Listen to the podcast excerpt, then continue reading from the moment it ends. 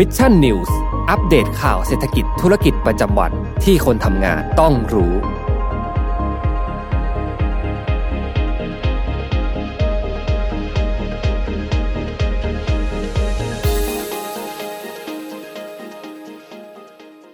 สวัสดีกันใหม่นะครับ สวัสดีคุณผู้ฟังและคุณผู้ชมทุกๆท่านนะครับยินดีต้อนรับเข้าสู่รายการ Mission News Live นะครับถ้าเสียงมาแล้ว คอมเมนต์บอกผมสักนิดนึงนะฮะตอนนี้น่าจะโอเคแล้วใช่ไหมฮะ หลายๆ คนนะครับอ่าเสียงมาแล้วเสียงดังเบายังไงนะครับคอมเมนต์กันเข้ามาได้นะครับ ขอบพระคุณทุกท่านมากนะ ลืมเปิดไมค์ครับ ขออภัยด้วยนะครับ ลืมเปิดไมค์นะฮะอะสวัสดีกันอย่างเป็นทางการอีกรอบหนึ่งนะครับ ก็ยินดีต้อนรับเข้าสู่รายการ Mission News Live นะครับประจำวันจันทร์ที่ 29 พฤศจิกายนนะครับ 2564 นะครับ วันนี้อยู่กับผมแจ็คทิลาติกเช่นเคยนะฮะเวลา 6 โมงตรงแบบนี้มารับชมรับฟังข่าวสารกันนะครับ ใครที่เข้ามาแล้วอย่าลืมกดไลค์กดแชร์กันด้วยนะฮะ ก็ต้องบอกกันเลยว่าวันนี้เป็นวันจันทร์นะครับวันแรกของสัปดาห์การทำงานนะฮะหลายๆ คนเป็นอย่างไรกันบ้างครับเสาร์อาทิตย์ที่ผ่านมา หลังจากที่เงินเดือนออกไปกันแล้วนะครับเป็นยังไงกันบ้างนะช่วงนี้ต้องบอกเลยว่าระมัดระวังสักนิดหนึ่งนะฮะเรื่องของการใช้จ่าย โดยเฉพาะอย่างยิ่งเรื่องของปัจจัยความเสี่ยงจากโควิด -19 ที่ตอนนี้เนี่ยนะฮะสายพันธุ์ใหม่มาอีกแล้วนะครับโควิด -19 สายพันธุ์โอไมครอนนะฮะหรือหลาย ๆ ท่านเนี่ย ถ้าหากว่ามีบางท่านบอกมาว่าถ้าอ่านออกเสียงอย่างถูกต้องจริง ๆ แล้วเนี่ยจะต้องเป็นโอมิครอนนะฮะแต่เป็นว่าตอนนี้สื่อไทยของเรายังเรียกสายพันธุ์นี้ว่าโอไมครอนอยู่นะครับเพราะฉะนั้นแล้ววันนี้ขออนุญาตแทนนะครับโควิด -19 สายพันธุ์ใหม่นี้ว่าโควิด -19 สายพันธุ์โอไมครอนนะครับ ต้องมาบอกก่อนเลยว่า ตอนนี้ถือว่าเป็นปัจจัยความเสี่ยงที่สำคัญอย่างมาก เพราะว่า WHO เองก็ออกมาประกาศแล้วว่าสายพันธุ์ใหม่นี้กลายเป็น variant of concern หรือว่าสายพันธุ์ที่น่ากังวลเรียบร้อยแล้วนะครับ เพราะฉะนั้นแล้ววันนี้เนี่ยผมมาสรุปให้ฟัง ว่าในปัจจุบันนี้ถึงณตอนนี้เนี่ยเรามีข้อมูลอะไรบ้างที่เราจะต้องรับรู้นะครับ ข้อมูลในด้านอื่นๆนะถ้ามันยังไม่มีความชัดเจน เราก็ต้องยืนยันอีกเสียงหนึ่งว่ามันยังไม่มีความชัดเจนกำลังอยู่ในช่วงของการศึกษาค้นคว้าวิจัย จะต้องรอกันสักนิดหนึ่งนะว่าบทสรุปแล้วนะครับ เรื่องของประสิทธิภาพของวัคซีนโควิด -19 ชุดปัจจุบันนี้เนี่ยสูตรปัจจุบันนี้ กับโอไมครอนจะเป็นอย่างไรนะครับ จะเป็น escape variant ไหม จะเป็นสายพันธุ์ที่สามารถหลบหลีกภูมิคุ้มกันได้ไหม เดี๋ยววันนี้มาเล่าให้ฟังนะครับ ว่าหลังจากที่ผมได้อ่านไปแล้วเมื่อวันศุกร์นี้นะว่าเออมันมีสายพันธุ์ใหม่มานะครับ วันนี้ก็มีชื่อกันอย่างเป็นทางการ แล้วก็เป็น variant of concern อย่างเป็นทางการแล้วนะครับอะนี้ต้องมาเริ่มอย่างนี้ก่อนนะครับว่าหลังจากที่ WHO เองเนี่ยได้ออกมาประกาศว่าโควิด -19 สายพันธุ์โอไมครอนเนี่ยกลายเป็นสายพันธุ์ที่น่ากังวลหรือว่า variant of concern นะครับแน่นอนว่า สร้างความตื่นตระหนก แล้วก็สร้างความกังวล ต่อนานาประเทศรัฐบาลในหลายประเทศเป็นอย่างมากนะฮะอย่างเช่นตลาดหลักทรัพย์เองทั่วโลกเนี่ยก็ปรับตัวสอดคล้องกับสถานการณ์โควิด -19 ที่เกิดขึ้นในตอนนี้ด้วยนะฮะตลาดหุ้นไทย ตลาดหุ้นสหรัฐเองเนี่ยเรียกได้ว่าแดงเดือดนะครับร่วงกันระนาวเลยทีเดียว ช่วงนี้ใครลงทุนอยู่ก็ระมัดระวังกันสักนิดหนึ่งนะฮะศึกษาตลาดสักนิดหนึ่งนะครับ อันนี้มาฝากกันสำหรับใครที่ลงทุนอยู่นะครับหลายๆประเทศ นะครับอย่างเช่นไทยเราเองเนี่ยก็ประกาศปิดพรมแดนไม่รับนักเดินทางที่เดินทางมาจากทวีปแอฟริกาเป็นที่เรียบร้อยแล้วนะครับสหราชอาณาจักรเอยนะครับเยอรมนีเอยหลาย ๆ ประเทศเริ่มประกาศงดรับนักเดินทางที่มาจากบางประเทศนะบางประเทศในทวีปแอฟริกาเป็นที่เรียบร้อยแล้วนะครับ ต้องบอกก่อนว่า อันนี้เนี่ยเป็นข้อมูลจากนิตยสาร Forbes นะครับที่บอกว่าข้อมูลล่าสุดเมื่อวานนี้นะครับ วันที่ 28 พฤศจิกายนเนี่ยบอกว่า มีประเทศไหนบ้างนะครับที่เจอเชื้อโควิด -19 สายพันธุ์โอไมครอนบ้างนะครับ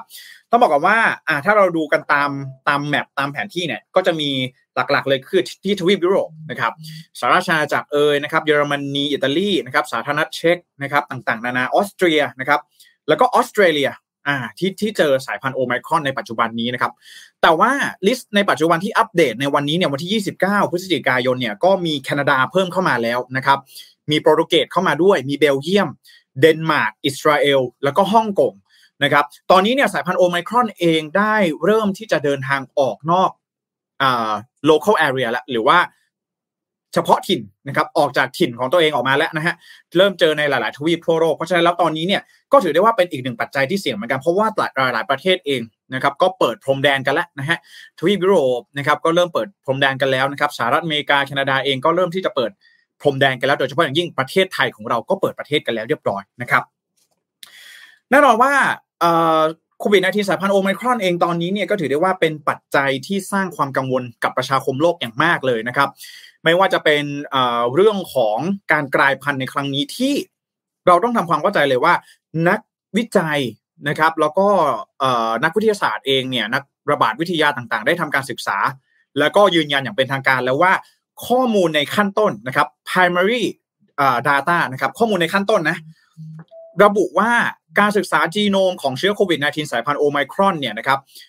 ยืนยันแล้วว่าเป็นการกลายพันธุ์ที่ไม่ได้มีความเกี่ยวข้อง หรือว่าเชื่อมโยงกับเชื้อโควิด -19 สายพันธุ์ที่มีการแพร่ระบาดอย่างแพร่หลายในปัจจุบัน อย่างเช่นสายพันธุ์อัลฟาแล้วก็สายพันธุ์เดลต้านั่นเองนะฮะสายพันธุ์อัลฟาก็คือสายพันธุ์ที่สายพันธุ์อังกฤษนะครับเดลต้าคือสายพันธุ์อินเดียนั่นเอง อันนี้ยืนยันแล้ว ว่าไม่ได้มีความเกี่ยวข้องกับสายพันธุ์นี้เลยนะครับ แล้วลักษณะของการกลายพันธุ์เนี่ยเรียกได้ว่าแทบจะเปลี่ยนพันธุกรรมนะครับ หรือว่ารหัส RNA ของตัวเองเนี่ยไปจากเดิมมากกว่าตัว original variant หรือว่าเชื้อโควิด -19 สายพันธุ์จากอู่ฮั่นเป็นที่เรียบร้อยแล้วนะครับ อันนี้ยืนยันอย่างชัดเจนนะครับ จากการศึกษาโครงสร้างของตัวไวรัสโควิด -19 สายพันธุ์โอไมครอนนะครับ อันนี้ยืนยันแน่นอนนะครับ ประเด็นต่อมาเลยเนี่ย พอมันมีการกลายพันธุ์แบบนี้นะครับ แน่นอนว่าคำถามที่ใครหลาย ๆ คนก็อยากจะถามว่าอ้าวแล้วพอมันกลายพันธุ์แบบนี้นะครับ WHO เองก็ยืนยันว่าเป็นสายพันธุ์ที่น่ากังวลแบบนี้ มันอันตรายอย่างไร ใช่ไหมฮะมันอันตรายอย่างไรนะครับ สิ่งแรกปัจจัยแรกที่จะทำให้สายพันธุ์โอไมครอนนี้อันตรายก็คือเรื่องของการหลบหลีกภูมิคุ้มกัน ไม่ว่าจะเป็นภูมิคุ้มกันจากการหายป่วยโควิด -19 หรือภูมิคุ้มกันจากวัคซีนนั่นเองหรือที่ที่เขาเรียกว่า วัคซีนอีเวชันนะครับการหลบหลีกภูมิคุ้มกันของร่างกายนะครับ ทีนี้เราต้องมาทำความเข้าใจกันก่อนว่า ข้อมูลในปัจจุบันนี้บอกว่าอะไรบ้าง ข้อมูลในปัจจุบันนะฮะข้อมูลในตอนนี้ที่ยังไม่ได้มีผลการศึกษามารองรับอย่างชัดเจนเนี่ยมีอะไรบ้างนะครับผู้เชี่ยวชาญในในแอฟริกาใต้นะครับ บอกมาเลยว่า การกลายพันธุ์ของโควิด -19 สายพันธุ์โอไมครอนในครั้งนี้เนี่ยนะครับมีการกลายพันธุ์มากถึง 32 จุด นะครับซึ่งการกลายพันธุ์ที่แตกต่างไปจากเดิมมากถึง 32 จุดเนี่ยเป็นทำให้เกิดการเปลี่ยนแปลงบนพื้นผิวของหนามโปรตีนของเชื้อไวรัส หรือว่าโปรตีนสไปค์นะครับโปรตีนสไปค์เนี่ยมันมันมีมันมีคุณสมบัติอะไรนะฮะโปรตีนสไปค์นะครับอย่างที่เราทราบกันดีว่าช่วงก่อนหน้านี้อาจจะต้องรื้อฟื้นเรื่องของความเข้าใจเรื่องของโควิด -19 สักนิดหนึ่งนะฮะโปรตีนสไปค์เนี่ยเหมือนแขนของไวรัสนะครับถ้าไม่มีโปรตีนสไปค์เนี่ยนะครับเชื้อไวรัสเองเนี่ย จะไม่สามารถจับกับเซลล์ของร่างกายของเราได้นะครับโปรตีนสไปค์เนี่ยเปรียบเสมือนกับแขนที่ยึดตัวไวรัสไว้กับเซลล์ของร่างกายของมนุษย์ก็คือเซลล์ในระบบทางเดินหายใจของเรานั่นเองอะแบบนี้นะครับ พอไอโปรตีนสไปค์เนี่ยมันเปลี่ยนไปนะครับ มันเปลี่ยนมันกลายพันธุ์ไปเนี่ยนะครับ มันจึงทำให้ภูมิคุ้มกันของร่างกายที่เกิดขึ้น ไม่ว่าจะเป็นจากวัคซีน หรือจากการหายป่วยจากโควิด -19 เนี่ย มันอาจจะไม่ทำงานได้อย่างมีประสิทธิภาพนั่นเองนะครับ แบบนี้เลย เพราะว่าแขนมันเปลี่ยนไปนะครับ วัคซีนที่มันสร้างภูมิคุ้มกันขึ้นมาเนี่ยอาจจะงงๆว่า เอ๊ะ ไอแขนใหม่ของเชื้อโควิด -19 สายพันธุ์ใหม่นี้เนี่ย มันใช่โควิด -19 หรือเปล่าอ่าแบบนี้ถ้าอธิบายกันเข้าใจง่าย ๆ นะครับ ความน่ากังวลในครั้งนี้เนี่ยก็คือว่า อย่างที่บอกไปนะครับว่าการกลายพันธุ์ในครั้งนี้เนี่ย มันไม่เหมือนการกลายพันธุ์จากอัลฟาจากเดลต้าแล้วนะครับ มันจึงเป็นคำถามที่สำคัญว่าอ้าว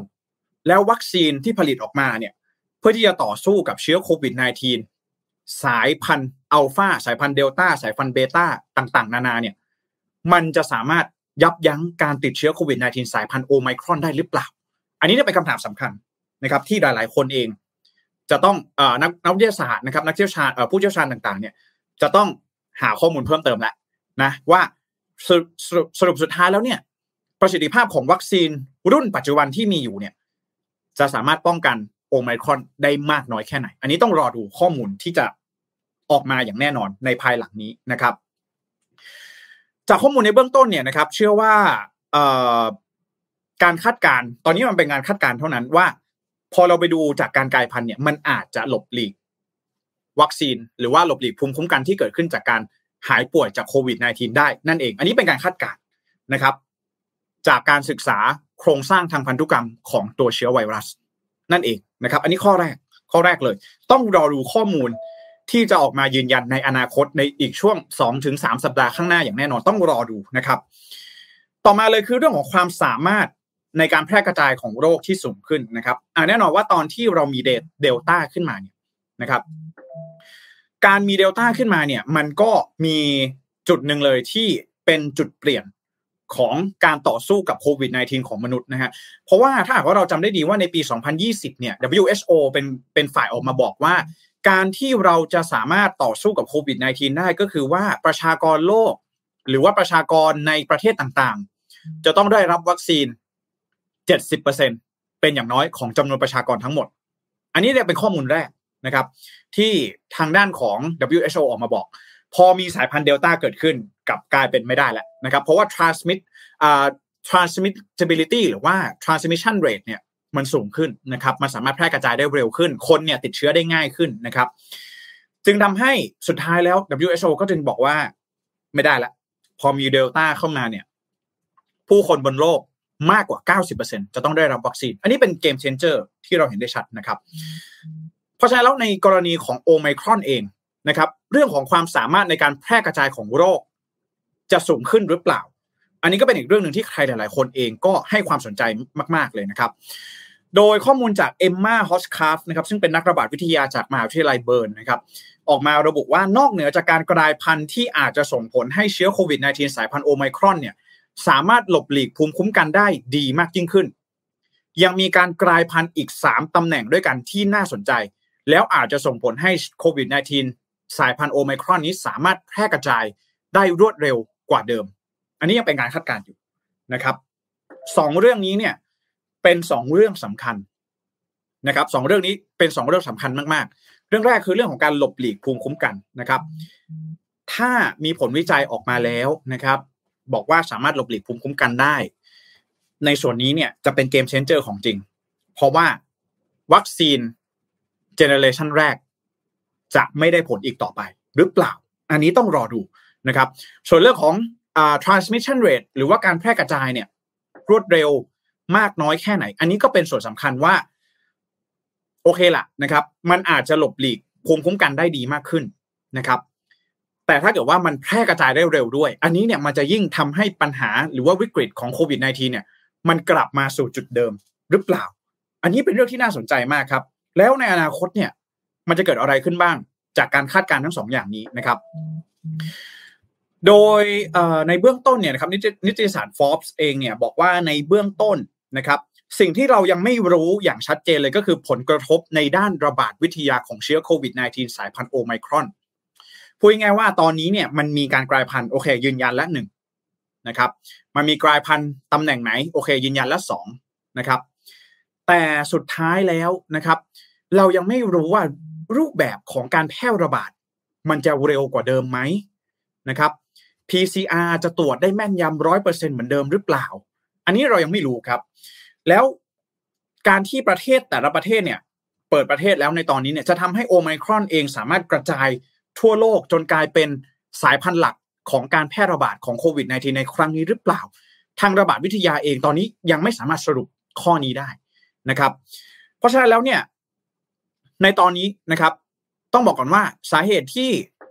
ปัจจัยทางด้านของระบาดวิทยายังไม่สามารถระบุได้ก็เพราะว่าหนึ่งตอนนี้เนี่ยผู้ติดเชื้อโควิด -19 สายพันธุ์โอไมครอนส่วนใหญ่เนี่ยอยู่ในประเทศแอฟริกาใต้ซะเป็นส่วนใหญ่นะครับเอ่ออย่างไรก็ตามเนี่ยนะครับถึงแม้ว่าจะอยู่ในแอฟริกาใต้ซะเป็นส่วนใหญ่ก็จริงนะครับ แต่ว่าโดยรวมแล้วเนี่ยเรทของการติดเชื้อตอนนี้ยังต่ำอยู่นะครับ จึงยังอาจจะยังเร็วไปที่จะพูดว่าเชื้อโควิด -19 สายพันธุ์โอไมครอน จะกลายเป็นเชื้อโควิด -19 สายพันธุ์หลักของโลกในตอนนี้ ตอนนี้ยังเร็วไปที่จะพูดอะไรทั้งสิ้นนะครับ เหมือนตอนที่เดลต้าพลัสขึ้นมา แต่ว่ามันมีความน่ากังวลเป็นอย่างมาก เรื่องของวัคซีน evasion หรือเรื่องของการหลบหลีกภูมิคุ้มกันนั่นเองนะฮะเพราะฉะนั้นแล้วคาดการว่าในระยะเวลาอีก2ถึง4สัปดาห์ต่อจากนี้เนี่ย นะครับเราจะมีข้อมูลเกี่ยวกับโอไมครอนออกมามากยิ่งขึ้น เราจะเข้าใจโอไมครอนมากยิ่งขึ้น แต่ในปัจจุบันนี้นะครับเชื้อโควิด -19 สายพันธุ์เดลต้าจะยังคงเป็นสายพันธุ์หลักของการแพร่ระบาดในปัจจุบันนี้ต่อไปนั่นเองนะครับเพราะฉะนั้นแล้วนี่เป็นข้อมูลที่เราควรจะรู้เอาไว้ก่อนเลยนะครับว่าสรุปแบบนี้เลยว่าปัจจุบันนี้เนี่ยนะครับข้อมูลต่างๆ ทุกท่านต้องติดตามข้อมูลข่าวสารกันอย่างใกล้ชิดกันต่อไปนะครับ แต่ว่าหลักๆเลยในตอนนี้เนี่ยเรามาดูมาตรการของเมืองไทยกันก่อน เพราะว่าตอนนี้เนี่ยอย่างแรกเลยคือบ้านเรายังไม่มีผู้ติดเชื้อที่เป็นเชื้อโควิด -19 สายพันธุ์โอไมครอนนะครับเพราะฉะนั้นแล้วตอนนี้ความน่ากังวลในบ้านเราเนี่ยก็อาจจะยังต้องรอดูอยู่ ยังยังไม่ยังไม่น่าเป็นห่วงมากนะครับ เพราะว่ายังไม่มีการแพร่ระบาดในท้องถิ่นหรือว่า local transmission เกิดขึ้นนะครับด้านของนายแพทย์โอภาสการกวินพงศ์นะครับ เมื่อวานนี้นะครับ ซึ่งท่านเป็นอธิบดีกรมควบคุมโรคนะครับ ก็ได้กล่าวว่า ท่านนายกรัฐมนตรีนะครับแล้วก็คุณอนุทินชาญวิรุกูลรองนายกรัฐมนตรี แล้วก็รัฐมนตรีว่าการกระทรวงสาธารณสุขเนี่ยได้มีการสั่งการอย่างรวดเร็วนะฮะรอบนี้รวดเร็วนะครับ ไม่ประมาทแล้วนะครับ ไม่ใช่ไม่ใช่โรคไข้หวัดกระจอกแล้วนะฮะสั่งการให้ติดตามเรื่องนี้อย่างใกล้ชิดนะฮะก็หลังจากที่มีข่าวมาเมื่อวันศุกร์นะครับช่วงเสาร์อาทิตย์ที่ผ่านมาก็ได้มีการสั่งการเรียบร้อยแล้วนะครับ โดยในปัจจุบันนี้นะครับคุณหมอโอภาสกล่าวว่า ข้อมูลทางด้านระบาดวิทยา ลักษณะการระบาดและความรุนแรงของโรค ความเร็วในการแพร่กระจายของเชื้อ หรือความสามารถในการหลบเลี่ยงวัคซีนและยาของโอไมครอน ยังไม่มีข้อมูลชัดเจน เพราะสายพันธุ์ใหม่แล้วก็ทั่วโลกกำลังจับตามองกันอยู่ในปัจจุบันนี้อะราะฉะนั้นแล้วอันนี้ข้อมูลก็จะตรงกันนะครับว่า ตอนนี้ข้อมูลยังไม่มีความชัดเจนทางด้านวิชาการนะครับสำหรับประเทศไทยนะครับนโยบายในเบื้องต้นเนี่ยนะครับมีมาตรการเรื่องของการ ไม่อนุญาตให้ผู้เดินทางจากประเทศเสี่ยง 8 ประเทศในทวีปแอฟริกานะครับเริ่มตั้งแต่วันที่ 27 ก็คือเมื่อวันเสาร์ที่ผ่านมาเรียบร้อยแล้วนะครับ8ประเทศนี้มีบอตสวานานะครับเอสวาตินีนะครับเลโซโทนะครับมาลาวีโมซัมบิก นามิเบียแอฟริกาใต้ แล้วก็ซิมบับเวนะครับนี่เป็น 8 ประเทศที่ไม่อนุญาตให้เข้าไทยเลยนะครับไม่อนุญาตให้เข้าไทยเลยนะครับ ใครที่มาจาก 8 ประเทศนี้ได้รับอนุญาตให้เดินทางมาก่อนหน้านี้ก็จะให้กักตัว 14 วันทุกรายนะครับ แล้วก็จะไม่อนุญาตให้ทำกิจกรรมนอกห้องพักนะครับ แล้วก็จะมีการตรวจ 3 ครั้งนะครับตรวจ swab test เนี่ยสครั้งด้วยกันนะครับ แล้วก็ตอนนี้เองทางรัฐบาลเองก็กำลังจับตาดูประเทศอื่น ๆ ที่มีการตรวจพบการแพร่ระบาดของเชื้อโควิด -19 สายพันธุ์โอไมครอนเรียบร้อยแล้วนะครับ เพราะฉะนั้นแล้วตอนนี้อยู่ในหูในตาของรัฐบาลอย่างแน่นอนแล้วนะครับ เพราะฉะนั้นแล้วเนี่ยในตอนนี้นะครับ ก็ต้องบอกก่อนว่าเรายังไม่เจอในบ้านเรา แล้วก็จาก 8 ประเทศนี้เข้าประเทศเราไม่ได้นะครับถึงแม้ว่าบางประเทศนะครับบ้านเราจะเปิดให้เข้ามาแล้วเนี่ยแน่นอนว่าใครที่เดินทางมา ถ้าไม่ใช่ประเทศที่มีการเปิดให้สามารถเดินทางเข้ามาได้แบบไม่ต้องกักตัวเนี่ย ก็ยังจะต้องกักตัวอยู่ดีนะครับ แล้วก็ข้อมูลในช่วงสัปดาห์นี้เนี่ยต้องรอดูว่าในยุโรปจะมีการเจอเชื้อโอไมครอนที่ เอ่อเป็น community หรือเปล่าเป็นเชื้อที่แพร่กันในพื้นที่หรือเปล่า อันนี้เนี่ยเป็นเรื่องที่สำคัญ เพราะตอนนี้เนี่ยเชื้อที่เจอในแคนาดา เจอในสหราชอาณาจักรเจอในเยอรมันเองก็สามารถ tracing ได้นะครับ สามารถสืบค้นได้ว่าเป็นผู้ที่เดินทางมาจากแอฟริกาใต้นั่นเอง แต่ถ้าเกิดว่ามันมีการแพร่ระบาดในชุมชนขึ้นมาอันนี้แหละ อันนี้แหละ น่ากลัว น่ากลัวอะไรฮะน่ากลัวเพราะว่าการเปิดประเทศของเราเนี่ยอย่าลืมว่ามันมีเรื่องของการเปิดประเทศ รับนักท่องเที่ยวที่จะเดินทางเข้ามาโดยไม่ต้องกักตัวนะครับ ก็อาจจะมีมาตรการที่ปรับเปลี่ยนหรือเปล่านะฮะแล้วภาคการท่องเที่ยวที่จะฟื้นเนี่ยก็อาจจะได้รับผลกระทบจากเรื่องนี้นะครับ เพราะฉะนั้นแล้วตอนนี้เนี่ยเรื่องราวทางเศรษฐกิจเองก็ต้องจับตาดูกันอย่างใกล้ชิดนะครับ นอกเหนือจากเรื่องราวทางสาธารณสุขแล้ว ทางเศรษฐกิจเองก็มีความน่ากังวลจากปัจจัยนี้อยู่เป็นอย่างมากนะครับ สิ่งที่เราควรรู้ในตอนนี้นะครับ ก็ขอสรุปแบบนี้ละกันว่า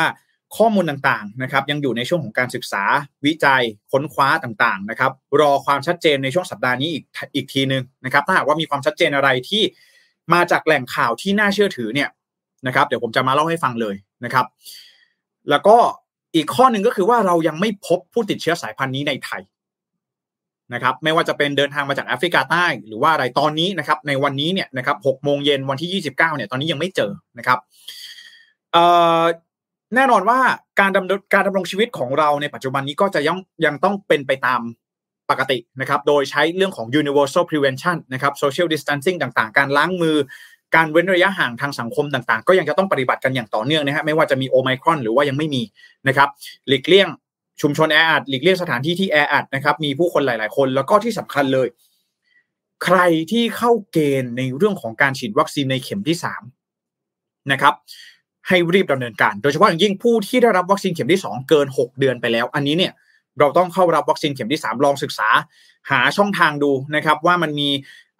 กฎเกณฑ์ในด้านใดบ้างนะครับ ลองดูนะ ผมจำได้ว่าผมเคยเล่าเรื่องของกฎเกณฑ์ในการเข้ารับวัคซีนเข็มที่ 3 เป็นที่เรียบร้อยแล้วนะฮะใครที่มีโมเดอร์นา นะครับก็ลองดูลองเว้นจากเข็มที่2เนี่ยหกเดือนนะครับซื้อโมเดอร์นาไว้ถ้าเว้นแล้ว6เดือนก็ไปฉีดได้นะครับ หรือใครที่ฉีดครบ 2 เข็มมาแล้วตั้งแต่ช่วงเดือนมิถุนายนที่ผ่านมานะครับ ตอนนี้ก็ลองหาช่องทางดูว่า ติดต่อสถานพยาบาลใกล้บ้านท่านดูนะครับ เพื่อที่จะเข้ารับวัคซีนเข็มที่ 3 อันนี้เนี่ยเป็นไปตามขั้นตอนในการป้องกันโควิด -19 ตามปกตินะครับ ไม่ว่าจะมีโอไมครอนหรือไม่มีก็ตามนะครับ แล้วก็ตอนนี้ก็ยังไม่มีข้อมูลยืนยันเหมือนกันว่าจะเราจะต้องรับวัคซีนสูตรใหม่นะครับเพราะฉะนั้นแล้วตอนนี้มีวัคซีนอะไรฉีดไปก่อนนะฮะหลายๆท่านเนี่ยบางคนอาจจะยังไม่ได้ฉีดวัคซีนแล้วบอกว่าเฮ้ยเดี๋ยวมันมีโอไมครอนมา มันจะต้องมีวัคซีนสูตรใหม่มา ผมว่าตอนนี้ยังไม่มีข้อมูลออกมานะฮะเผลอๆเนี่ยวัคซีนสูตรเดิม อาจจะยังมีประสิทธิภาพในการป้องกันโอไมครอนก็เป็นไปได้นะครับเพราะฉะนั้นแล้ว ยังไม่มีข้อมูลมายืนยันตรงนี้นะครับ ก็เข้ารับวัคซีนตามปกติที่ที่ได้ทางรัฐบาลเองได้มีการจัดสรรไว้ให้ท่านนะฮะแต่ว่า CEO ของโมเดอร์นาเองอย่างเช่น Paul Burton เนี่ยก็ได้มีการออกมาบอกเหมือนกันว่าโมเดอร์นาโมเดอร์นาเองเนี่ยนะครับก็มีความพร้อมที่จะคิดค้นหรือว่าผลิตวัคซีนสูตรใหม่ เพื่อต่อสู้กับโควิด -19 สายพันธุ์โอไมครอน ออกมาได้อย่างเร็วที่สุดเนี่ยในช่วงต้นปีหน้าเขาใช้คำว่า early 2022 หรือว่าในช่วง ต้นปีของปีหน้านั่นเองนะผมเชื่อว่าโลกของเราเนี่ยมาถึงในจุดนี้แล้วนะครับ ในจุดที่เรามี mRNA แล้วเราก็เริ่มที่จะมี supply ของวัคซีนค่อนข้างเยอะเนี่ย ก็เชื่อว่าการคิดค้นวัคซีนสูตรใหม่เพื่อต่อสู้กับโอไมครอนเนี่ยน่าจะนะ ในความคิดของผมนะครับ น่าจะใช้เวลาไม่นานมาก ไม่ถึงปี ผมในความคิดของผมนะ อันนี้เราสามารถคาดการณ์กันได้นะครับ เพราะฉะนั้นแล้วในตอนนี้นะครับ สรุปสุดท้ายเลยก็คือยังต้องดำรงชีวิตตามปกติกันต่อไป นะครับถึงแม้ว่าจะมีโอไมครอนหรือว่าไม่มีก็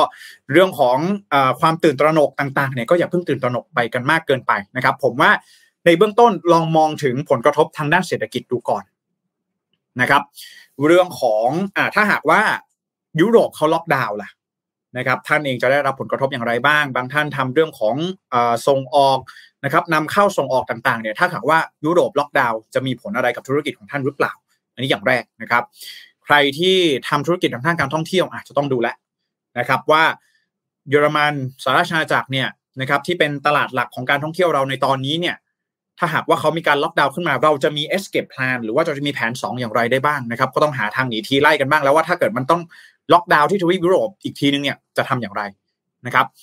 หรืออย่างเราเราเองนะฮะถ้ามันกลายเป็นสายพันธุ์หลักของโลก ถ้า worst case จริง ๆ เลยนะครับ แล้วมันจะต้องมีการล็อกดาวน์ในไทยอีกรอบนึง จะต้องมีการจัดหาวัคซีนอีกรอบนึงในปีหน้า ท่านเองจะปรับตัวอย่างไรนะฮะจะ re จะ reorganize จะทำอะไรต่างๆ อย่างไร อันนี้แต่ผมว่าต้องมองดูแลต้องเริ่มดูสัญญาณนี้ให้ดีเลยนะครับ เรื่องของผลกระทบทางด้านเศรษฐกิจนะเรื่องของการทำงานเรื่องของการทำธุรกิจต่างๆนะครับ ตอนนี้ต้องเริ่มมองแล้วนะครับ ต้องเริ่มหาทางหนีทีไล่แล้วนะครับ จะพึ่งเรื่องของการเปิดประเทศอย่างเดียวเนี่ย ผมว่าอันนี้ก็ยังมีความเสี่ยงอยู่นะครับ เท่าที่ผมอ่านข่าวมานะฮะจะปีหนึ่งเนี่ย ทุกๆสำนักเนี่ยจะบอกหมดเลยนะฮะว่าเวลามีการคาดการเศรษฐกิจในปีหน้า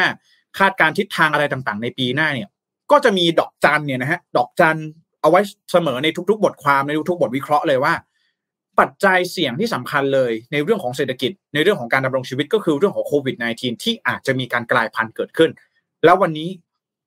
มีข้อมูลในเบื้องต้นออกมาแล้วนะครับ เพราะฉะนั้นแล้วต้องเตรียมตัว กันให้ดีสำหรับเรื่องของโควิด -19 สายพันธุ์โอไมครอน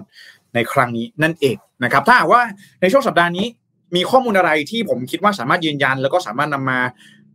พูดคุยมาเล่าให้ฟังได้เลย เพื่อเป็นการเตรียมตัวก่อนในเบื้องต้น ผมจะหยิบยกเอามาเล่าให้ฟังอย่างแน่นอนนะฮะเราไม่ทิ้งกันอยู่แล้วนะครับ ก็ประมาณนี้นะฮะสำหรับโอไมคอนนะครับ ก็อย่าเพิ่งตื่นตระหนกกันไปมากจนเกินไปนะครับอะใครมีข้อมูลอะไรส่วนไหนนะครับ ก็สามารถ คอมเมนต์หรือว่าแชร์กันเข้ามาได้นะเผื่อผมตกหล่นตรงไหนไปนะครับอะช่วงต้นนี้ไม่มีเสียงนะฮะก็เดี๋ยวขออนุญาตเช็คชื่อสักนิดหนึ่งนะครับอ่าสวัสดีคุณแชมป์ด้วยนะครับ แล้วก็สวัสดีทุกท่านด้วยที่บอกว่ายังไม่มีเสียงนะครับ พอดีปิดไมค์เอาไว้นะครับขอบคุณทุกท่านที่เข้ามาช่วยเหลือผมด้วยนะ ไม่งั้นพูดไปจบทั้งคลิปอาจจะไม่มีเสียงเลยก็เป็นไปได้นะครับอ่าแล้วก็สวัสดีคุณเจี๊ยบด้วยนะครับ สวัสดีคุณนิชานันนะครับ แล้วก็สวัสดีคุณไพศาล ด้วยนะครับ แล้วก็สวัสดีสมมูลนะครับอ่าสวัสดีคุณนพสูรนะครับ แล้วก็สวัสดีคุณวาริศนะครับ ก็สวัสดีคุณที่นี่บุญวายหนอด้วยนะครับอ่านะครับ คุณที่นี่วุ่นวายหนอบอกว่าเข้ามาเลยครับ ไม่ว่าสายพันธุ์ไหนท่านนายกก็เอาอยู่หมัดอยู่แล้วนะครับอ่าประมาณนี้เลยนะครับอะนะครับประมาณนี้นะครับประมาณนี้ผมเชื่อว่าในสัปดาห์นี้เนี่ยก็เรื่องของโอไมครอนเองก็จะเป็นเรื่องหนึ่งที่ผมเองจะติดตามอย่างใกล้ชิดเลยนะฮะว่าถ้าหากว่ามันมีอะไรเกิดขึ้นมาเนี่ย เราจะได้เตรียมตัวแล้วก็ปรับตัวกันได้ทันนะครับอะไปอีกข่าวหนึ่งฮะวันนี้ขอข่าวเบาๆกันสักนิดหนึ่งนะฮะเรื่องของโอไมครอนเองหลายๆคนอาจจะกังวลวิตกกังวลกันไปมากแล้วนะฮะก็ข่าวต่อไปนะครับเป็นเรื่องของ Line TV นะฮะอันนี้ผมอยากจะฝากเป็นกรณีศึกษาเป็นเคสที่เราน่าจะเห็นได้ชัดเลยนะฮะว่า การเข้ามาของแพลตฟอร์มต่างๆ เนี่ยมันส่งผลอย่างมากนะครับ วันนี้เนี่ย Line TV นะครับได้มีการประกาศ official นะครับ ประกาศอย่างเป็นทางการแล้วนะครับ ว่าจะให้บริการถึงวันที่ 31 ธันวาคม 2564 นี้เท่านั้นนะครับ แล้วก็แน่นอนว่าอันนี้เนี่ยเป็นการยุติการให้บริการเลยนะครับ ไม่ได้มีการเปลี่ยนไปรวมกับอะไรเจ้าไหนอะไรอย่างไรนะครับ ปิดให้บริการเลยนะครับก็ถือได้ว่าทาง Line TV เองก็ได้มีการออกมาระบุนะครับว่าการเปลี่ยนแปลงเป็นเรื่องที่เกิดขึ้นได้เสมอนะครับแล้วก็ตลอดเวลาเช่นเดียวกับ Line TV ประเทศไทยนะครับทีมงานของเราทุกคนขอใช้พื้นที่นี้ ขอบคุณ คุณผู้ชมแล้วก็แฟนคลับทุกท่านนะครับสำหรับทุกวิวทุกไลค์ทุกคอมเมนต์รวมถึงพาร์ทเนอร์ทั้งที่เป็นผู้ผลิตผู้สร้างศิลปินทีมงานนะครับที่ได้ไว้วางใจ แล้วก็สนับสนุนการเติบโตของ Line TV มาเป็นอย่างดีโดยตลอดนะครับก็แน่นอนว่า Line TV เนี่ยเปิดให้บริการในประเทศไทยมาแล้วกว่า 7 ปีนะ7ปีตั้งแต่ปี 2557 นะครับก็โหอยู่คู่กับสังคมไทยมาอย่างยาวนานนะฮะแล้วก็อย่างที่เราทราบกันดีว่า Line TV เองเนี่ยก็มีจุดเด่นในเรื่องของ ซีรีส์วายนะครับซีรีส์วายต่างๆ แล้วก็เอ่อคอนเทนต์บางคอนเทนต์เนี่ยนะครับก็ไม่ได้มีเผยแพร่ผ่านแพลตฟอร์มอื่นๆนะครับเอ่อหลังอย่างผมเนี่ยชอบเรื่องของรายการ Top Chef นะเออก็คือเป็นเหมือนกับว่า Line TV เนี่ยเขาไป collab นะครับไปทำงานร่วมกับทาง GMM นะครับแล้วก็ทาง Grammy เองเนี่ยเขาก็ทำซีรีส์แล้วก็มาเผยแพร่ผ่าน Line TV กันอยู่บ่อยครั้งนะครับ แล้วก็มีคอนเทนต์จากค่ายอื่นๆก็มีนะครับเยอะแยะมากมายว่าจะเป็นทาง GDH เองนะครับหรือว่าเป็นทางด้านของการ์ตูนเรื่องต่างๆนะครับโคนันอะไรต่างๆ ก็มีฉายทาง Line TV นะครับแน่นอนว่าการเข้ามาของแพลตฟอร์มออนไลน์ที่ตอนนี้เรียกได้ว่าแข่งขันกันอย่างดุเดือดเลยนะฮะลองนึกภาพดูนะครับ ผมเนี่ยลองไล่ชื่อกันดูง่ายๆเนี่ยเรามีกันเป็นเนี่ยในเมืองไทยเนี่ยมีกันเป็นสิบแพลตฟอร์มแล้วนะครับไม่ว่าจะเป็น Netflix เอ่ยนะครับ เอ่อ Disney Plus นะครับวิวทีวีนะครับ WeTV ต่างๆ นานาเนี่ยตอนนี้มันมีแพลตฟอร์มเยอะมากๆนะครับ แล้วก็ที่สำคัญเลยคือว่า Line TV เนี่ยไม่ได้ให้บริการแบบ subscription นะครับคือไม่ได้เก็บรายเดือนนะครับเพราะฉะนั้นแล้วผมก็ไม่แน่ใจเหมือนกันว่าการปรับกระบวนทัพในครั้งนี้เนี่ยไลน์ทีวีเองนะครับเขาอาจจะไปให้ความสำคัญกับทางหน้าของไลน์นะฮะเขาอาจจะไปให้ความสำคัญกับ business unit อื่น ๆ มากขึ้นหรือเปล่านะฮะ เห็นว่ามาแข่งกันในตรงนี้เนี่ยนะครับมัน blue ocean แล้วนะครับไม่สามารถที่จะแข่งกันไปต่อได้มากกว่านี้แล้วนะครับก็เลยมีการปรับรูปขบวนนั่นเองนะฮะแล้วก็แน่นอนว่าได้มีการประกาศอย่างเป็นทางการแล้วนะครับ ว่าจะยุติการให้บริการในวันที่ 31 ธันวาคมนี้ที่จะถึงนี้นะครับ ก็นะฮะผมก็ใครเคยใช้บริการไลน์ทีวีบ้างนะฮะก็เข้ามาคอมเมนต์กันดูนะฮะเพราะว่าจริงๆแล้วเนี่ย กลุ่มผู้ใช้งานก็ค่อนข้างจะเฉพาะกลุ่มมาก ๆเลยนะครับ อย่างเช่นในเรื่องของตลาดซีรีส์วายต่างๆเนาะแล้วก็ในเรื่องของซีรีส์ต่างๆเนี่ยโอ้โหเรียกได้ว่ามันอาจจะไม่ใช่ตลาด mainstream เท่ากับ Netflix หรือว่า Disney Plus เจ้าอื่นๆนั่นเองนะฮะแล้วก็ประกอบกับไม่ได้เก็บค่าบริการรายเดือนด้วยนะฮะก็อาจจะทำให้ยากนิดนึงนะฮะที่จะต่อสู้กับเจ้าอื่นๆนะครับ ก็วันนี้ก็ถือว่า เป็นเรื่องที่ค่อนข้างน่าเสียดายนะ ก็คือตัวเลือกของผู้บริโภคอาจจะน้อยลงนะ แต่ผมเชื่อว่ายังมีเจ้าอื่นๆที่อยู่ในตลาดกันอีกเยอะนะครับสำหรับวันนี้เอามาอัปเดตกันนะครับสำหรับการยุติการให้บริการของ Line TV นะครับสิ้นปีนี้แล้วนะครับใครที่อยากจะไปไล่ย้อนดูซีรีส์หรือคอนเทนต์เรื่องอะไรนะครับก็เริ่มต้นกันได้แล้วนะ ลองคิดดูนะครับว่าเอ่อเนี่ยตั้งแต่วันนี้เนี่ยจนถึงสิ้นเดือนนี้เนี่ยเราจะสามารถดูได้กี่เรื่องนะครับ ลองคำนวณเวลาที่มีอยู่กันดูนะครับอะ วันนี้ประมาณนี้นะครับ ขอบคุณมากเลยนะครับแล้วก็ข่าวสุดท้ายในวันนี้นะครับอยากจะพาไปดูข่าวเทคโนโลยีสักนิดหนึ่งนะฮะเรื่องของออที่จีนนะครับที่จีนเนี่ยตอนนี้นะครับสำนักงานเขตสาธิตการขับเคลื่อนอัตโนมัติระดับสูงของกรุงปักกิ่งนะครับเมืองหลวงของจีนเนี่ยได้เปิดเผยถึงการเริ่มทดสอบรถยนต์ขับเคลื่อนอัตโนมัติเชิงพาณิชย์ครั้งแรกชื่ออาจจะดูงงๆนะฮะก็คือว่า ทางด้านของกรุงปักกิ่งเองเนี่ยเขามีสำนักงานที่เกี่ยวข้องกับเรื่องของ automate vehicle นะครับเรื่องของยานพาหนะที่ขับเคลื่อนด้วยตัวเองนะครับซึ่งล่าสุดเนี่ยครับเขาได้มีการออกมาเปิดเผยถึงนโยบาย แล้วก็การแผนในการที่เราเริ่มต้นการทดสอบการเดินรถขับเคลื่อนอัตโนมัติเชิงพาณิชย์อันนี้เป็นเชิงพาณิชย์แล้วนะครับไม่ได้มีการทดลองหรือว่าอะไรแต่ว่าเป็นการทดลองการให้บริการเชิงพาณิชย์ก็อาจจะมีการเรียกเก็บ ค่าโดยสารต่างๆ นานานะครับโดยคุณกงเล่ยนะครับซึ่งเป็นหัวหน้าสำนักงานระบุว่าการทดสอบรถยนต์ขับเคลื่อนอัตโนมัติเนี่ยจะมีระยะทางสะสมเกือบ 3 ล้านกิโลเมตรนะฮะตั้งแต่เดือนเมษายนที่ผ่านมานะครับแล้วก็การสร้างนโยบาย หลังจากที่มีการทดลองมาในช่วงก่อนหน้านี้นะครับ ก็ถือได้ว่า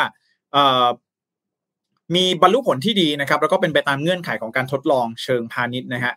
ซึ่งไปตู้นะครับแล้วก็ pony.ai เนี่ยซึ่งเป็นบริษัทสตาร์ทอัพด้านรถยนต์อัตโนมัติสัญชาติจีนเนี่ยก็เป็น 2 บริษัทที่เริ่มที่จะมีการให้บริการนำร่องแล้วเป็นที่เรียบร้อยนะครับ โดยทั้ง2บริษัทเนี่ยจะให้บริการรถยนต์ขับเคลื่อนอัตโนมัติไม่เกิน 100 คันนะครับควบคุมพื้นที่ 60 ตารางกิโลเมตร ในเขตพัฒนาเศรษฐกิจของปักกิ่งนะครับ นโยบายการจัดการข้างต้นเนี่ยระบุว่าบริษัททั้งสองจะต้องแจ้งให้ผู้โดยสารทราบถึงมาตรฐานราคา แล้วก็วิธีการชำระเงินก่อนให้บริการนะครับ โดยยังระบุอีกว่าเขตสาธิตนี้เนี่ยนะครับจะขับเคลื่อนอัตโนมัติระดับสูงนะครับแล้วก็ขยายพื้นที่ทดสอบตามเวลาที่เหมาะสมเพื่อยกระดับการบริการเดินทางทางสาธารณะในอนาคตต่อไปนะครับ อันนี้ถือได้ว่าเป็นการลงมือทำที่น่าสนใจมากเนี่ยเพราะว่าในอนาคตนี้เนี่ยในเรื่องของการเดินทางเองเนี่ยนะครับ การที่ เราจะใช้รถยนต์ที่ขับเคลื่อนอัตโนมัติ หรือว่าขับเคลื่อนด้วยตนเองเนี่ยมันมีแนวโน้มเพิ่มสูงมากยิ่งขึ้นเป็นอย่างมาก แล้วก็เป็นอีกหนึ่งเทรนด์นะครับเป็นหนึ่งเทรนด์ที่หลาย ๆ คนที่มองกันไว้เลยนะฮะว่าจะมาพร้อมกับพวก Metaverse มมาพร้อมกับเรื่องของ AI ต่างๆ เนี่ยเรื่องของการใช้รถยนต์ที่ขับเคลื่อนด้วยตนเอง หรือว่ารถยนต์ขับเคลื่อนอัตโนมัติเนี่ยถือว่าเป็นอีกหนึ่งอีกหนึ่งสิ่งเลยที่หลาย ๆ บริษัทหลาย ๆ ประเทศเองก็กำลังพัฒนากันอยู่นะครับ มันมีข้อดีต่างๆ มากมายนะครับ เรื่องแรกเลยคือเรื่องอะไรฮะ เรื่องของสิ่งแวดล้อมนั่นเองนะครับสิ่งแวดล้อมนั่นคืออะไรฮะก็คือว่าการที่มีรถยนต์ขับเคลื่อนอัตโนมัติเนี่ยมันจะต้องอาสามารถที่จะปรับเปลี่ยนเป็นรถยนต์พลังงานไฟฟ้าได้มากขึ้นนะฮะลองคิดดูว่าในอนาคตเนี่ยคนอาจจะไม่ซื้อรถแล้วนะครับ เพราะว่ามันมีรถยนต์สาธารณะต่างๆเนี่ยมันมีร้ายแชร์ในปัจจุบันนี้เนี่ยมีร้ายแชร์ริงให้บริการนะครับ มีไรด์แชร์ริงให้บริการอย่างมาก คนสามารถเรียก Grab ได้นะครับ สามารถเรียก Uber ได้ต่างๆ นานาเนี่ยทั่วโลกแล้ว อันนี้ไรด์แชร์ริงเนี่ยมันเป็นเกตเวย์นะครับไปสู่เรื่องของ automate vehicle เรื่องของการใช้ยานพาหนะที่ขับเคลื่อนด้วยตนเองในอนาคตนั่นเองนะเพราะว่าผู้คนสามารถเรียกใช้บริการผ่านแอปพลิเคชันของตัวเองได้แล้วไม่ว่าจะอยู่ที่ไหนก็ตามนะครับ ทีนี้เนี่ยถ้าหากว่าบนถนนเองมีรถยนต์ที่ขับเคลื่อนอัตโนมัติมาก ๆ เนี่ยนะครับ มันก็จะสื่อสารกัน แล้วก็สามารถที่จะเลือกเส้นทาง ที่ประหยัดพลังงานได้มากที่สุด หรือว่าประประหยัดเรื่องของเวลาได้มากที่สุดด้วยนะครับ คือมันจะเป็น room of improvement มันจะมีสิ่งต่างๆ ให้พัฒนาแล้วก็ต่อยอดไปเพิ่มอีกเยอะแยะมากมายเลยนะครับ ถ้าหากว่าดูลองดูในกรณีของปักกิ่งในครั้งนี้เนี่ย ก็จะเป็นเพียงแค่ในพื้นที่นะครับ เป็นพื้นที่สาธิตเนาะ เป็นพื้นที่ที่เขาทดลองให้บริการนั่นเอง ต้องรอดูว่าจีนเองเนี่ยเขาจะสามารถทำออกมาเป็นอย่างไรได้บ้างนะครับ ในเรื่องของอยานพาหนะ ขับเคลื่อนอัตโนมัติเนี่ยแบบนี้นะครับ ผมว่าเป็นเรื่องที่น่าสนใจอย่างมากนะฮะแล้วก็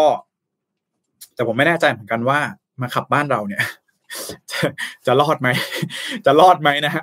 ลองคอมเมนต์กันมาหน่อยนะฮะว่าถ้าเกิดว่ารถยนต์ขับเคลื่อนอัตโนมัติมาขับบ้านเราเนี่ยมันจะรอดไหมนะฮะเอ่อขนาดเราขับด้วยตนเองเนี่ยบางทียังตกท่อตกอะไรเลยนะครับ ก็อันนี้ไม่แน่ใจเหมือนกันว่าทางจีนเองเนี่ยอันนี้ข้อมูลจากทางสำนักข่าวซินหัวนะครับต้องขอบคุณสำนักข่าวซินหัวไทยด้วยนะครับ ไม่แน่ใจเหมือนกันว่า การวางโครงสร้างพื้นฐานสำหรับรถยนต์ขับเคลื่อนอัตโนมัติเนี่ยมันจะต้องวางเยอะมากน้อยขนาดไหนแน่นอนมันจะต้องมี cloud service แน่นอนเพื่อที่ว่ารถยนต์แต่ละคันจะได้สื่อสารกันได้นะครับ เรื่องของ AI นะครับที่จะต้องใส่ไว้ในตัวรถต่างๆนะแต่ว่าถนน อันนี้ก็ไม่แน่ใจเหมือนกันว่าจะต้องมีสัญลักษณ์มีอะไรหรือเปล่าเพื่อที่ให้เซ็นเซอร์มันทำงานอะไรแบบนี้นะฮะก็นะฮะในเมืองไทยก็น่าจะยังอีกนานนะครับ ในเมืองไทยน่าจะยังอีกนานนะแต่ผมมองว่า มันอาจจะเริ่มใช้ในพื้นที่ที่เป็นพื้นที่อุตสาหกรรมนิคมอุตสาหกรรมอะไรเงี้ยเริ่มใช้ได้นะครับแบบนั้นเนี่ยน่าจะเริ่มใช้ก่อนได้ แต่ว่าในพื้นที่จริงๆเนี่ยก็ต้องรอดูนะอาจจะเป็นถนนสายหลักในบ้านของเราหรืออะไรแบบนี้นะครับ ก็รอดูนะเรื่องของรถยนต์ขับเคลื่อนด้วยตนเองนะฮะเบื้องต้นบ้านเราอาจจะเป็นเรื่องของรถยนต์ไฟฟ้าอะไรแบบนี้กันก่อนนะฮะก่อนที่จะไปถึงขั้นนั้นนะครับ ก็รอสักนิดหนึ่งนะครับ รอสักนิดหนึ่งประมาณ เจ็ดปีพอไหมฮะ รอนานไปไหมฮะเจ็ดปีนะฮะเจ็ดปีเหมือนจะไม่นานนะฮะเจ็ดปีเหมือนจะไม่นานนะครับแป๊บเดียวแป๊บเนี่ยเจ็ดปีแล้วนะครับอะนะฮะก็ประมาณนี้นะครับสำหรับเรื่องของสิ่งที่จะเกิดขึ้นที่จีนนะฮะประมาณนี้เอามาพูดคุยกันนะฮะก็เป็นข่าวเบาๆบ้างนะฮะสำหรับเรื่องของโอไมครอนนะผมกลัวว่าจะเครียดกันเกินไปนะฮะช่วงนี้ผมว่าหลักๆ แล้วประเด็นหลักๆเนี่ยต้องจับตาดูเลยนะครับอะอ่านคอมเมนต์สักนิดนึงนะฮะใครอ่าเพิ่งเข้ามาหรือว่าอะไรยังไงก็สามารถร่วมพูดคุยกันได้นะครับ อะคุณไปสารถามว่าอ้าว Line TV ปิดซะละนะฮะไม่แน่ใจเหมือนกันนะครับ คุณไปสารบอกว่านี่นะฮะ Line TV อายุเจ็ดปีนะครับ คู่กับคุณลุงนะครับอ่าก็อยู่กันคู่กันมานะฮะไม่แน่ใจว่า Line TV ไปแล้ว คุณลุงจะยังไงต่อนะฮะแต่ว่าน่าจะอยู่ต่อแหละนะฮะนะครับ อืมคุณประจาบอกว่าจริงๆแล้วที่จริงไลน์ทีวีมีคอนเทนต์ดีๆอยู่ เยอะเหมือนกันนะครับเนี่ยคุณกุตเมธบอกว่าถนนบ้านเราก็ เหมือนด่านบอสนะฮะในเกมแหละครับ ต้องให้รถฝึกๆกันไปสักพักก่อนถึงจะมาบ้านเราได้นะครับ อันนี้เนี่ยมันมีสิ่งหนึ่งที่ผมคิดมากเลยนะว่า ผมอะเคยบอกกับเพื่อนทุกคนที่ขับรถที่กำลังจะเรียนขับรถในเมืองไทย ในกรุงเทพหรือว่าในจังหวัดไหนก็ตามแต่ผมบอกว่า ขับรถเมืองไทยได้ ขับได้ทุกที่บนโลกนะครับอาจจะเว้นอินเดียไว้สักที่หนึ่งนะผมไม่แน่ใจเหมือนกันว่าที่อินเดียเป็นยังไงนะแต่ผมอะเชื่อเลยว่า ถ้าขับรถที่เมืองไทยได้ ขับได้ทุกที่ทั่วโลกนะฮะเพราะว่าเวลาเราไปเมืองนอกเมืองนาเนี่ยเรารู้สึกว่าเวลาเราไปเช่ารถขับเนี่ยนะไปรถทริปอะไรอย่างเงี้ยผมรู้สึกว่ามันขับง่ายมากเลยขับง่ายมากๆ แล้วก็เอผู้คนบนท้องถนนเนี่ยแค่เปิดไฟเลี้ยวเนี่ยส่วนใหญ่แล้วมันเหมือนจะเป็นมารยาทที่เขารู้กันอะว่าเอ้ย เปิดไฟเลี้ยวปุ๊บต้องให้ทางแล้วนะแต่ว่าบ้านเราเนี่ย คือถ้าเปิดไฟเลี้ยวปุ๊บคืออะไรฮะคือเปิดไฟเลี้ยวคือต้องรีบเร่งเข้าไปใช่ไหมฮะต้องเร่งเข้าไป ต้องไปก่อน นะฮะต้องไปก่อนอะไรแบบนี้นะเออผมก็เลยรู้สึกว่า เนี่ย มันอาจจะเป็นไม่ใช่แค่เรื่องของถนนอย่างเดียว บ้านเราเนี่ยนะเรื่องของระเบียบวินัยการจราจรก็เป็นอีกเรื่องหนึ่งนะครับ ที่เราต้องเนี่ยมาติวเข้มกันแล้วจะทำยังไงให้คนไทยเนี่ยนะฮะมีเขาเรียกว่ามีระเบียบวินัยในด้านของการจราจรมากยิ่งขึ้นนั่นเองนะครับ ก็นะหลายๆประเทศนะครับ ก็ไปขับเคลื่อนอัตโนมัติกันแล้วนะครับ บ้านเราเนี่ย ยังจะต้องอดูถนนกันดีๆอยู่เลยนะครับ คุณพีทบอกว่าที่จีนขับยากนะคะ มีความโวกเวกอ่าขอบคุณมากเลยครับ ที่มาแชร์คอมเมนต์นะฮะบอกว่าที่จีนก็มีความโวกเวกนะเออผมไม่ไม่แน่ใจเหมือนกันนะเออผมอาจจะเป็นแค่ความรู้สึกของผมอะว่าเออถ้าขับเมืองไทยได้น่าจะขับได้ทุกที่นะเพราะผมไปขับที่สหรัฐเออที่สหรัฐเนี่ยขับง่ายมากนะครับขับง่ายมากๆ คุณแม่สามบอกว่าเขาว่าอินเดียเวียดนามกระจรโหดหรอนะครับเออมันอาจจะมีที่อื่นที่จะโหด กับเหมือนบ้านเราก็น่าจะมีนะครับอะก็ประมาณนี้นะครับสำหรับการรายงานข่าว Mission News Live ในวันนี้นะครับ ขอบคุณทุกท่านมากที่เข้ามาติดตามรับชมแล้วก็รับฟังในวันนี้นะครับ ใครที่เข้ามาแล้วก็อย่าลืมกดไลค์กดแชร์เพื่อเป็นกำลังใจให้กับผม แล้วก็สมมูลแล้วก็ทีมงาน Mission to the Moon ทุกท่านกันด้วยนะอ๋อแล้วก็ผมมีข่าวดี ผมมีข่าวดีทุกคนดีใจกับผมหน่อยเอ่อในเดือนหน้านะครับเดือนธันวาคมนะก็จะเป็นการส่งท้ายปีของปี 2021 ใช่ไหมแล้วก็รายการ Mission New เองก็จะครบ 1 ปีแล้ว เรามีลูกค้าแล้วครับ ทุกคนนะฮะก็เดี๋ยวรอดูกันนะครับ วันที่1ธันวาคมนี้นะครับ ลูกค้านะครับ ผู้ใหญ่ใจดีของเรานะครับ จะเป็นใครนะครับ ก็เดี๋ยวเรามารอดูกันอีกทีหนึ่งนะครับ ก็จริงๆแล้วเผื่อใครสนใจในบริการของเขาด้วยนะ ผมว่าเป็นอีกหนึ่งบริการที่น่าสนใจมากๆ ก็เดี๋ยวเรามาเปิดตัวกันในวันพุธที่จะถึงนี้นะครับ วันที่1ธันวาคมนะครับ ก็ขอให้ติดตามกันด้วยนะ ขอบคุณทุกท่านที่ติดตามรับชมรับฟังแล้วก็เป็นกำลังใจให้กับผมมาตลอดนะครับ ผมก็สัญญานะ ว่าจะยืน หาข่าวดีๆนะครับมาฝากเพื่อที่จะสร้างความรู้ความเข้าใจที่ถูกต้องนะครับเกี่ยวข้องกับสถานการณ์ต่างๆ แบบนี้กันต่อไปนะครับสำหรับวันนี้ผมขอลาไปก่อนแล้วเดี๋ยวเราพบกันใหม่ในวันพรุ่งนี้นะครับ แล้วเจอกันนะครับ สวัสดีครับ